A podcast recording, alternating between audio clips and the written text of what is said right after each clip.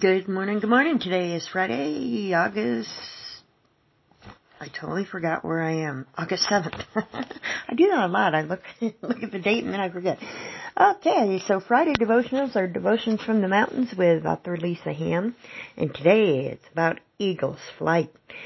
Eagles are impressive birds. The verses capture it all. Oh, the verse is, Job 39, 27 through 29. Does the eagle soar at your command and builds its nest on high? It dwells on a cliff and stays there at night in a in a a rocky crag is its stronghold. From there it looks for food, its eyes detect it from afar. The verse captures it well, where it lives and how it hunts. Today we we have live webcams in Eagle's Nest and we can pull up a video online anytime we like. It's easy to forget that not long ago a glimpse into the eagle's nest would have been a rare thing. We find other familiar verses about eagles in Isaiah. He gives strength to the weary and increases the power of the weak. Even youth grow tired and weary, and young men stumble and fall. But those who hope in the Lord will renew their strength. They will soar on wings like eagles, and they will run and not get weary. They will walk and not be faint. Eagles soar seemingly without effort, gliding far and high without hardly a flap of their wings.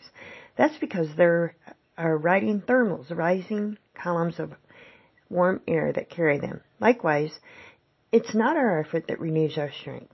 The Lord gives us strength so that we can keep going long after we are expected to drop in our tracks.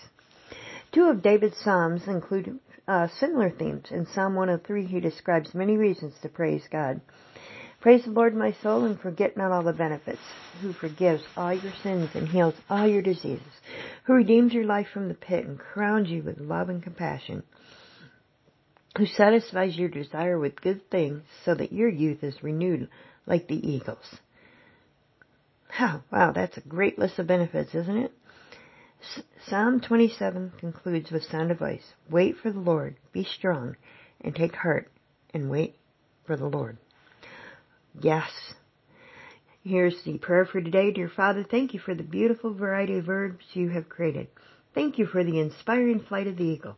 Thank you that you care for us and renew our strength as we serve you. Mm-mm-mm. Right where I live, there's actually an eagle's nest uh, on our lake, and it's so beautiful to see them. Whenever you get to see them in person, it's pretty amazing. Well, you have an awesome day, and remember, you can fly like an eagle too. Just get into God's Word. And remember, you are who God says you are.